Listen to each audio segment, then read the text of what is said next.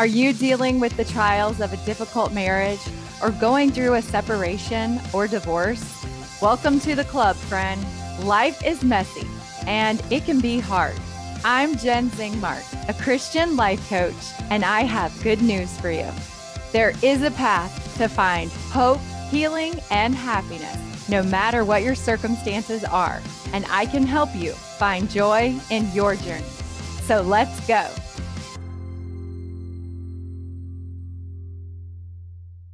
I am so excited to open enrollment in my exclusive coaching program, Faith Filled Divorce. If you want to learn how to thrive in divorce without doing it alone, losing your faith, or giving up on your dream life, then Faith Filled Divorce is for you. In my exclusive life coaching program, you will get the support, tools, and encouragement you need to find hope, healing, and happiness in your divorce journey and create the joy filled life you are designed for. Enrollment is opening soon, so stay tuned for more information to come, friends. Join the waitlist at ldsdivorce.com. On today's podcast, I am talking with Ganel-Lyn Condie. Ganel-Lyn is a popular motivational speaker, host, and author known for inspiring others with her unique honesty, authenticity, and spirit. She is a mental health advocate, a social commentator, and a faith warrior. I love that. Ganel-Lyn's talks and books have now encouraged thousands of people all over the world. And she just released her 20th book, Be It Known, last month. So it's such an honor to have you here. Thank you for joining me, Ganel-Lyn. Thanks, Jen. I feel like it's Christmas when we get an excuse to hang out together. So I'm grateful for the technology that allows us to do it from far away from each other. Oh, me too. I feel the same. Well, I'm really excited to have a discussion with you today about some hard parts of life that we've all experienced. And I know you have had a, a, lot of hard things in your life. You've shared openly about a lot of your difficult struggles. And I'm excited to hear your wisdom and learn from all of your experiences that you're willing to share with us to help my listeners who are dealing with divorce gain some perspective and learn some strategies from you on how to navigate divorce as a Latter day Saint. And I know you haven't been divorced. We'll make that clear to everyone. you haven't been divorced, but you have dealt with a lot of hard things. And I really appreciate your openness and authenticity and sharing so openly about your experiences. And I know my listeners will too. Thanks for having me. It's my pleasure. So, for those who don't know you, will you just share a little bit about yourself? Yeah, I am the oldest of a lot of kids because my parents were divorced. And I am grateful for what I've been able to learn through that experience through blended families and remarriages and half siblings and all of those terms that for your listeners will be very familiar with. My mom and dad divorced. My sister and I, I'm the oldest. Um, my sister, that a lot of people know because she died by suicide nine years ago, and she's kind of my mission companion.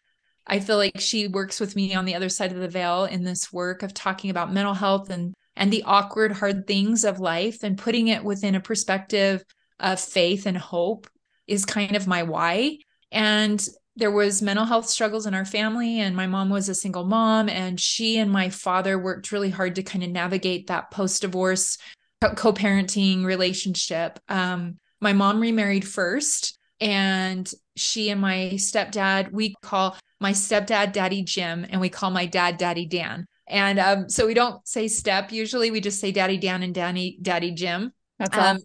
daddy jim and my mom had bonnie my sister bonnie and I was um, 10 years old when Bonnie died. So I have two sisters that are buried by each other. Bonnie was almost two, she had a heart condition.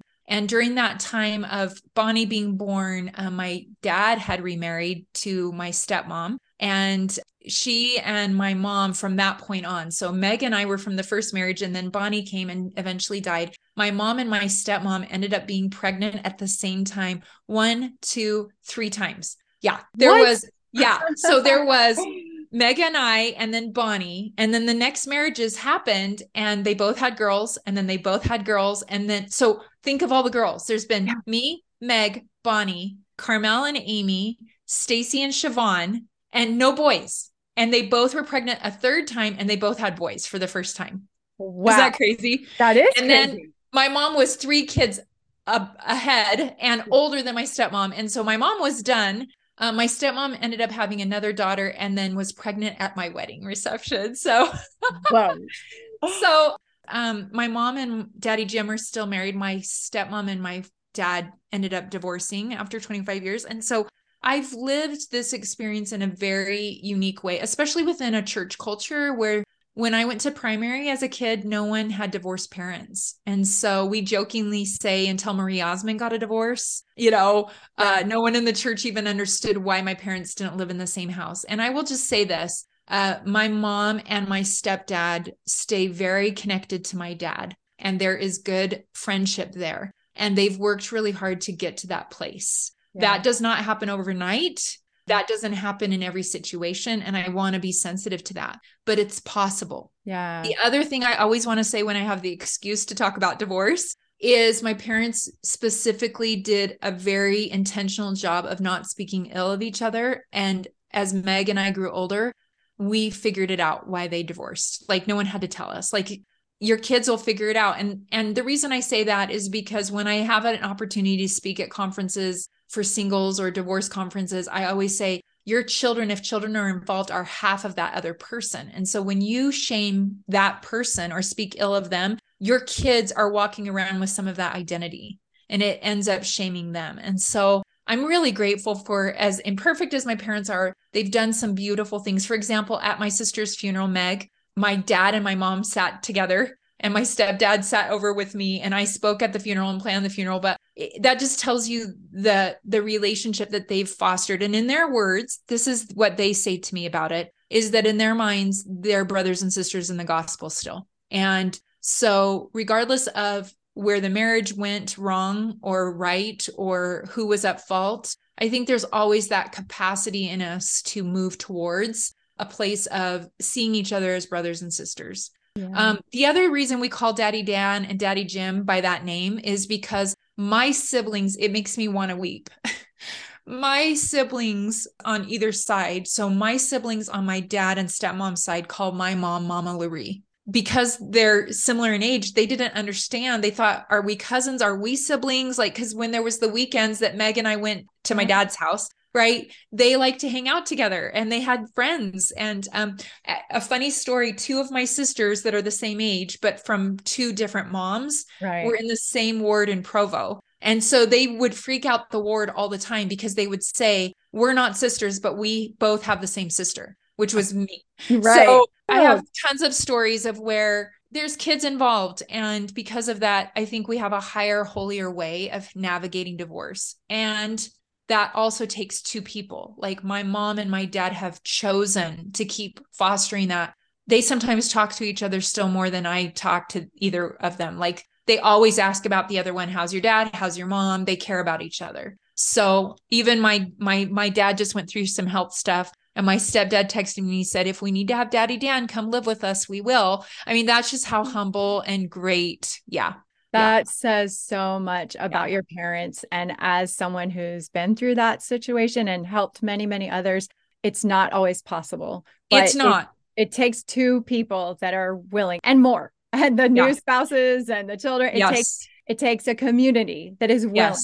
to embrace this idea and work towards it. But you can make a lot of progress even if just one side is willing. And the reason I'm really open with the dynamics in our family is because I think sometimes we don't see the option out there in Hollywood or in movies or in books or in our own communities. We don't see where people because divorce is so hard. I think at some level it's much harder than death because you're still in an ongoing relationship. There's sometimes trauma, there's betrayal, there's addiction there's so many things that play into no one gets married to get divorced. So the reality is it's very charged emotionally. And so i share it for the same reason why i think we watch hallmark movies is sometimes we just want to see what the possibility is out there. And there's nobody perfect in our family. Like everyone has made a lot of mistakes and we still do and we get our feelings hurt and everyone gets offended still and right? But at, at the core of it I think when kids are involved, if you can keep trying to move towards that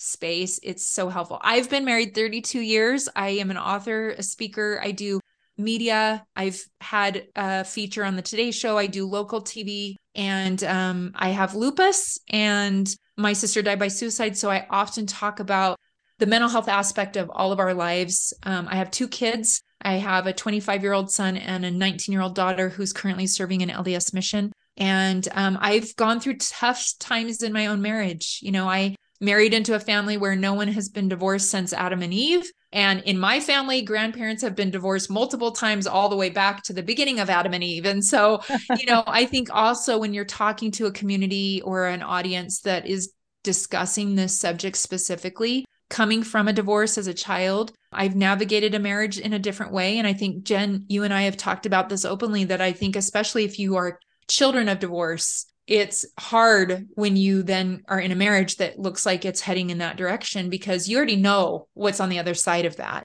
Yeah, I'm excited to see where this conversation is, but that's a little bit about me.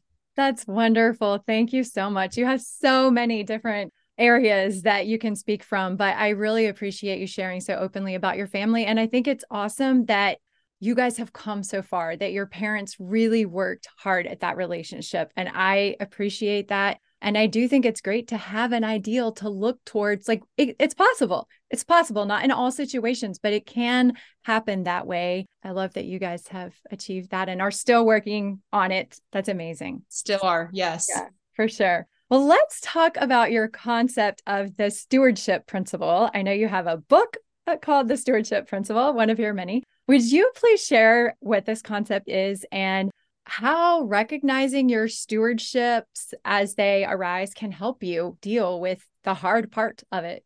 So it's kind of a subject I'm obsessed about, and I'm grateful the book is finally out there because when I felt God asking me to put it in book form, I was resistant at first because some people, this is a new concept. They've never heard this word, or maybe they've heard it in scripture, that word steward or stewardship within a certain context. So I was a little overwhelmed with the idea of how do I write a book that is simple enough that if no one has heard about it, they will understand it. And if someone has heard me talk about it or heard about it, but they want more meat or more application, it would give them more. And so stewarding or being a steward is seeing the world a specific way. And once you see it that way, you can't unsee it. So I'm about to tell your listeners, if they've never heard of it, you can't unknow it once I tell you. And so you may hate me for that, but really nothing in your life is yours. And what I mean by that, taking ownership of your life is kind of a buzzword, especially like in pop culture and in um, pseudo psychology spaces and podcasts.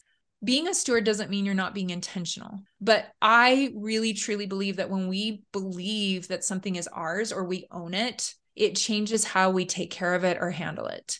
And when we see everything in the reverse as a steward, it opens us up. It's more expansive. So when I see my lupus diagnosis, my parents' divorce, my sister's death, my children, my infertility, our job loss, our marriage struggles, my books I've written, um, the show that I love that just got canceled in May, if I see it all as a stewardship, it invites number one, God into the story. But number two, I don't over identify, right? Like, I think sometimes what's really painful in a divorce situation is that your identity has to change. Yeah. You know, you've gone from now being a partner and being married, co parenting changes or whatever that is, to now you're single and you're trying to navigate financial changes, maybe where you live, how you raise your kids, all those things. On a religious level, on a faith based level, it changes things as well. And mm-hmm. so if you start to see your life as a steward, what starts to happen is the good stuff is better and the hard stuff is easier.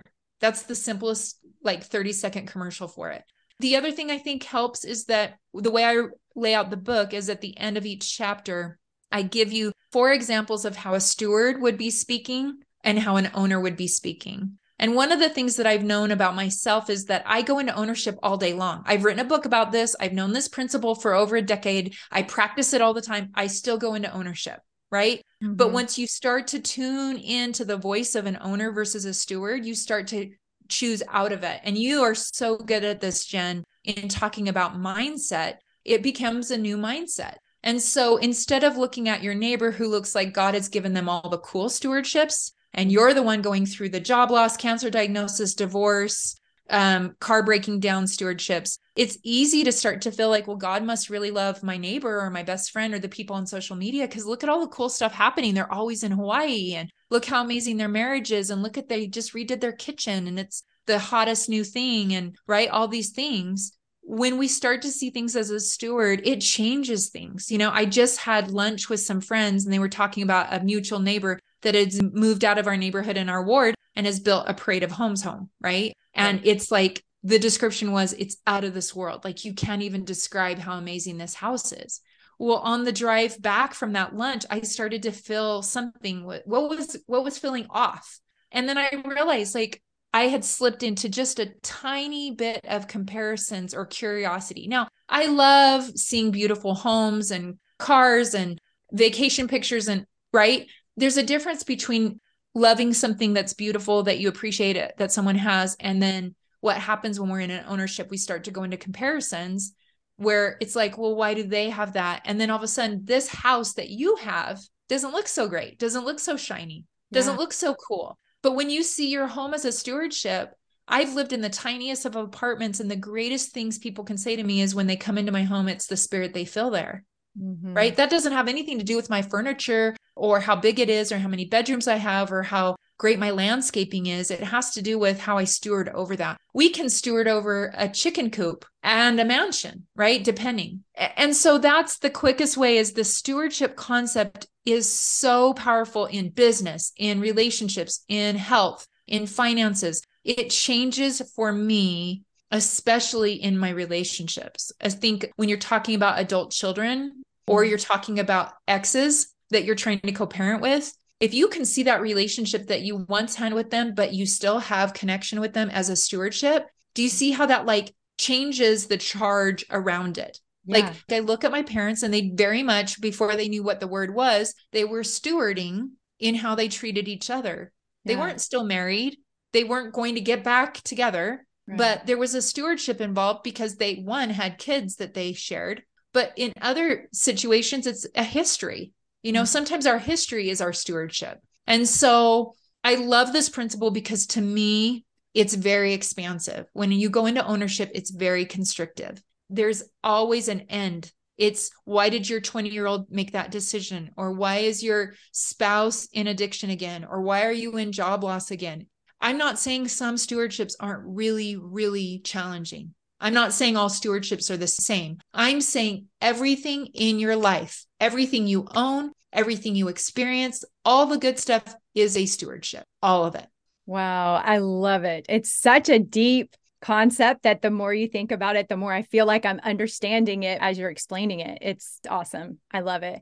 Well, the stewardship of divorce is one that I have experienced and I'm I know many of my listeners are experiencing right now. And although you haven't gone through divorce, would you share maybe one of your stewardships that you have been called to bear and how you were able to navigate it better with this principle and understanding that you didn't own it? Well, if we had had this talk early this year, I probably would have shared some different things there's a lot of stewardships in my life that I've already written about and talked about hard things like my lupus diagnosis, infertility, job loss, Meg suicide. Those are really public out there already.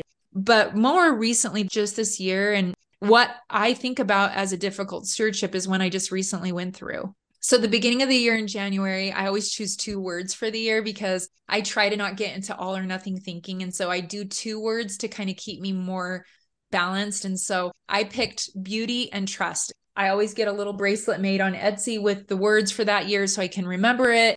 And I thought God was going to tutor me in, like, I pray about it and I wrestle with it. And I'm like, okay, I'm going to spend the year finding more examples of beauty and I knew trust was going to be a tricky one. I'm like, yeah. the way you grow in trust usually is you get tested in this. That's right. Yeah, right. So early January, um, my daughter opened her mission call, and everyone knows this because it's pretty public that follows me, but I fell and shattered my wrist in 52 places. And I have a metal plate and nine screws, and my hand was off. I had two books due, they hadn't been started. And so for an author, not having my hand like I couldn't brush my teeth, I couldn't put my pants up. I it was a really challenging time. Fast forward, I spoke at BYU Women's Conference um, in the Marriott Center in front of 10,000 people and had a picture of my hand and my wrist up there. And I thought, okay, this is where I get to learn the stewarding principle even deeper and trusting the Savior. And the healing process was really painful. Little did I know within a couple weeks of that address at BYU, the show that I loved that I had done every week for four years that had reached over a million downloads and we had won awards and we were moving the mark. Like we were reaching our goals. We were hearing from our viewers that it was helping change their lives and their faith and their relationships was all of a sudden canceled. And so here I was, a brand new empty nester. And for the first time in years of work life balance, I didn't have kids at home. And all of a sudden I had a lot of space. The reason I share that is I've lived through way harder stewardships than a show cancellation, way harder. I've lived through my sister's suicide and some severe health issues, um, including three years of chemotherapy and job loss, right? But this summer, this last summer, has been one of the most sanctifying and painful times for me. I think parents that are listening to this understand that you can go through really hard stuff, but when you know you've got babies, you got to wake up and take care of every day. You get up and you take care of them. Yeah. For the first time, like my dog needed me to take him out, but my husband would do that before he left for work. And I was in some identity crisis. And a lot of people started quoting me back to me this summer about what I had written and talked about with stewardship. And the reason I share this example is I knew the show, my wrist, my parenting, my book publishing world I already knew they were stewardships. What I think is sometimes hard about tough times is when you think you're doing something really good that you think is making a difference and it ends. Yeah. So when the show ended, it was like it had gone through so many challenges for the last 4 years. It just shocked me. And I feel like that's really relatable. Like maybe it's not a show that you love that's canceled, but it's your marriage or yeah. it's your job in another situation or it's your health when you think this is something good that God has asked me to do and I've worked so hard and it's finally making a difference. Why did it end? Yeah. I mm-hmm. went through some really long nights of soul searching of like identity, confusion. Did I do something wrong to mess it up? And so when people would remind me of the stewardship principle, I would say to them, I knew that my show was not me. I knew it wasn't something I owned, but it was a beautiful stewardship that I don't understand why it's gone. Mm-hmm. And I think that has been such a unique experience for me just the last few months. I feel like I'm not super, like, I don't have all the lessons learned yet. I feel like I've gotten some clarity, but I had to trust my friends during this last few months. My friends that would say to me, God's not done with you, right? This is just yes. a time. Well, yes. people can say that. Like, this is your time to rest. This is your time to figure things out. But when you're going through something that you're grieving, whether it's a marriage, a job, your health, it can feel confusing when you think, why is this thing that was good now gone? Oh, yeah. I, and I'm sure my listeners will be able to relate to this too when your marriage ends. We know it's a good thing. It's a good thing. Marriage is ordained of God. And when you work hard to come together and make it work with your spouse, and then it ends, it's an identity crisis it's all of those things. So yeah. we can all relate to that. And i feel like i don't have some big takeaway. I call it the sacred waiting. And it was this last few months have been the sacred waiting. And i will say this because i think it applies to divorce it applies to a lot of stewardships that are difficult at times. I knew i couldn't make any big decisions the last few months because i would be making a decision from pain. Mm-hmm. i'd be making a decision to fill up the numbing or the loneliness or the gap. And I mm-hmm. think that's very relatable, especially if you are going through a divorce, to give yourself some space, not to make any big decisions, to allow yourself to grieve, to allow yourself to, you know, there were days I'm like, I should be reading more uh, motivational books at this point, or I should be yoga, doing more yoga and meditation. Like I was in judgment sometimes of how to grieve the ending of something that was so beautiful. And then I just want to share this because I think it's relatable to your audience is that once the show being canceled was public, then every time I was out in public, I got recognized and people would want to grieve with me. And I think that's very relatable with divorce is that you see people at work or at school or at church and they want they don't know what to say and they're sad because your marriage is ending and how are you supposed to and then all of a sudden you're comforting them so i went through a phase of where i was privately grieving then I was publicly grieving. So I would just say that's uncomfortable too sometimes, where you're like, I don't even know what to say to people. to help them feel better. Like I remember one day I went to the temple and often when I go to the temple, most the time someone recognizes me from the show there. I said to Heavenly Father one day, please do not let anyone know who I am today. Like I need to just sneak into the temple and serve in the temple and go to the celestial room and say a prayer and then leave. Like I can't have a conversation about this cuz it hurts me. I don't have any good answers. I couldn't tell them all the reasons why. People kept asking why and I think your audience can relate to that. Why are you getting a divorce? What happened? Well, I could say certain things. I could say, well, there was corporate restructuring and layoffs. And so we lost our film crew. Well, then people would ask the next question well why can't you and john just keep doing the show by yourself i mean i think that's so relatable to mm. divorce it's like well why can't you just go to therapy why can't yes. you just you know oh, and you're oh, like yes. well how can you take everybody through not everyone earns the right to hear the whole story and so I just so want to validate those in your audience that are not only personally, privately grieving, but you're also holding space for the public knowledge about your marriage ending. And then yes. you're trying to go to church and the temple or places where you try to get your own mental health and spiritual health. And then people ask you about it there. And that's yes. hard, right? Yes, yes. I can definitely relate. I know my listeners will relate to this. I love your concept of the sacred waiting because divorce is so like that. We don't know, we don't necessarily understand all the lessons we're going to learn from it. We just know right now, today, I have to deal with this. I have to get through today. I have to get through this settlement agreement or this hearing or this final divorce hearing and tell my children. And like, it's just one day at a time for a long time. And then gradually, gradually, there's hindsight and you can learn lessons from it and appreciate that sacred time. But that time is so important. And I definitely relate to there's times when you can't talk about it. You're dealing, it's everything you can do to deal with it yourself and yes. and just keep functioning. And there's it's and, not the time to talk. Yeah. And also too, like I had days this summer that I was so grateful for the space. I think your listeners will relate to that, where all of a sudden you're not living with that person that you were married to that was hard to be married to. But then there was this huge gap of there weren't babies around that needed me. And so I started handing out fruit snacks to all the neighborhood kids and walking my dog all the time. And I tried to give myself permission to sleep in, but I also knew that that was dangerous, that if I stayed in bed too much, that wasn't good. Like, I think some of the most sacred stewardships are the ones where even if I wrote a book that was specifically about your stewardship, and I did try to put a lot of different stewardships in the book. I'm not you. You're not yeah. me.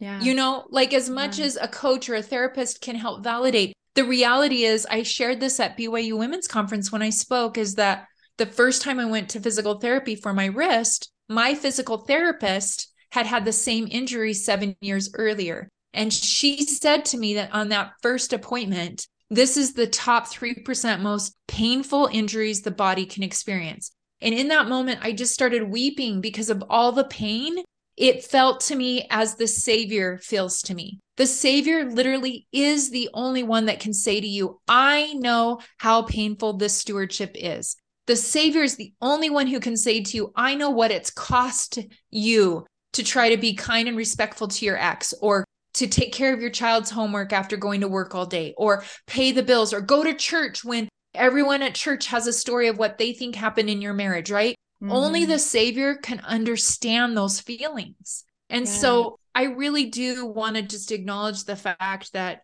when you're facing difficult, unexpected trials, turning to the Savior, and I know, Jen, you believe in this, is like, that's what I won't give up for the difficult stewardships. They are the most sanctifying. They are the ones that teach me to turn to the Savior the most. They are the ones that have helped reveal inside of me characteristics that I don't like and things I do like, right? You know, the people I admire the most are the ones who have gone through those divorces or lost their spouse or lost a job or had a cancer diagnosis or went through infertility or their kid is in prison or their daughter is dealing with an eating disorder. Like those are the people that I turn to for inspiration and advice because they they have been sanctified by their own stewardships. Yes, I agree with that completely. It is only through turning to our Savior Jesus Christ that we actually feel his comfort and his strength in our heavy heart stewardships. And I I love that. Is there a practice or a habit or something that you have found that helps you get to a healthy mental space? I know you said you've been trying all sorts of things this summer sleeping in, not sleeping in, walking your dog. I don't know. Is there something that you have found that is a good, healthy habit to help you get back into stewardship and trust in God and being in a centered place? So, I think one of the most consistent practices I've had is that every morning I write five things I'm grateful for. And every night before bed in a separate journal, I write where I saw a miracle that day. And that's carried me through unemployment. That's carried me through struggles being a mom. That's carried me through um, disappointments professionally with my health. Because what I've learned is that if I can keep trying to see God in that and start starting the day that way is a good way to like set your mindset for the day. But the reason I started quite a few years ago adding the one miracle I saw that day practice before bed is that most of the time I I fall into bed every night with things I wished I had gotten done that I didn't get done or things I wish had gone better that didn't go the way I thought and it's harder to fall asleep if that's what's on your mind. But if right before you go to bed you write down where you saw a miracle that day and it can be very simple. When we were unemployed, it was that the gas lasted longer in the in the gas tank mm-hmm. or there was still toothpaste in the t- toothpaste tube i mean that sounds simple but in this economy right now i think maybe some in your audience will relate to that that's a miracle yeah. you know that's a miracle sometimes we want to define miracles only as you found the new job or you fell in love and got married again or you finally had that baby or you got the promotion or your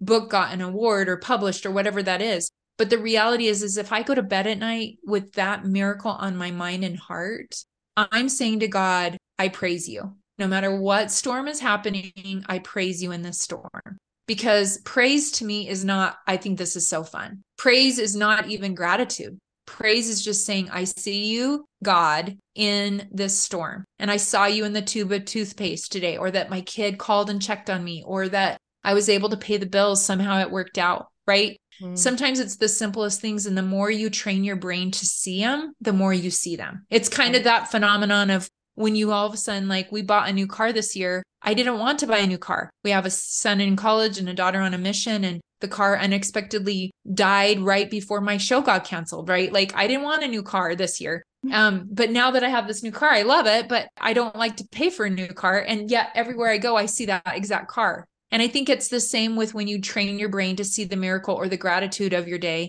you start to see more.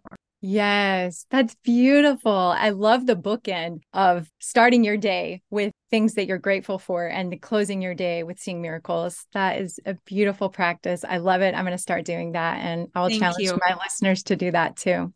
Well, my purpose is to help men and women create lives that are full of hope and fulfillment and find peace and joy even though they're dealing with divorce. That is is why I do what I do and I would love to know what that means to you. What does finding joy in the journey mean to you? Well, in my With God series, my last book, um, I Can Choose Joy with God, is the third in that series. And so it's a compilation of stories of really difficult stewardships and finding joy in them. And what I learned when I worked on that book is my answer to that question. And that is joy is not happiness. Joy is not Disneyland. Joy is not cotton candy. Joy is a deeper, abiding understanding of peace that comes when you don't understand how you could possibly be feeling any peace. For me, what I've learned is finding joy in the journey is a process, but it's deeper and longer lasting than any happiness could be described. And it often is the other side of the coin of disappointment, of grief, of loss, of heartache. It mm-hmm. a two sided coin. And so to experience true joy, you are going to understand the law of opposition. You are going to understand the opposite side of that. Mm-hmm. The people I see that are truly joyful have not lived lives free of difficult stewardships, but mm-hmm. they've chosen that joy. And they've chosen it oftentimes because they have a relationship with God. I speak to corporate settings, educational settings, non LDS settings. And so I know everyone in the world has their own level of connection with God. But for me, joy is only possible through God. That's not a very specific faith tradition, that is a relationship. And for me, when I invite God into any situation, he can reveal the joy that's there. And sometimes it takes time to see it. It doesn't always feel it, you know? I'm starting to feel some joy from my show ending in May, and we're taping this in October. Mm-hmm. You know, is it still ouchy? Yeah. Is it still painful? Yeah. Do I still miss working with my co host? Yeah. But I've come to a place where I can honor what it was, that it mm-hmm. was a beautiful offering. And I think that's another principle of joy is that sometimes when something is a yes and then it turns into a no, and I think especially for your audience, this is relevant, it doesn't mean it was a wrong yes. Yes. It doesn't mean that. Yeah. When one day you wake up and it's now a no, I think, mm-hmm. especially as women, we want to like justify, like, well, why was that a yes and now it's a no? Does that mean it wasn't a yes? Wrong. Because yeah. for me, everything is education, and God is trying to enroll us in the college of joy. And that college of joy means we're going to have classes in certain semesters that are tough. Yeah. But at the end, when we graduate, the degree we all get is joy. That's what we yeah. get. Oh, I love that. I totally agree. Our life is an education, but I love that our degree is in joy. It's that's in what joy. we're learning. We're learning yes. how to trust God in our trials. And that's when we gain the joy. It doesn't mean the yeah. trials end. It means we get that as we trust him, even when we're still in the trial. And isn't it the Lovely. most beautiful part of life is the the raw and the messy. I mean, it's the tapestry.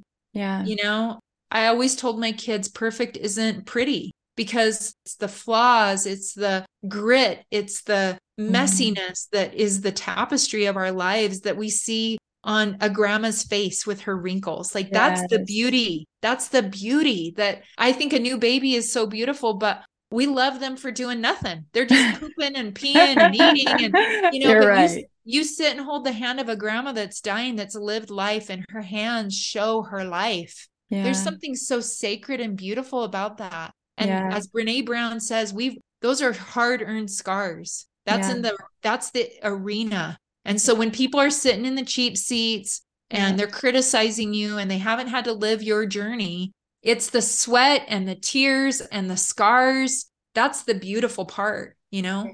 Yeah, so true.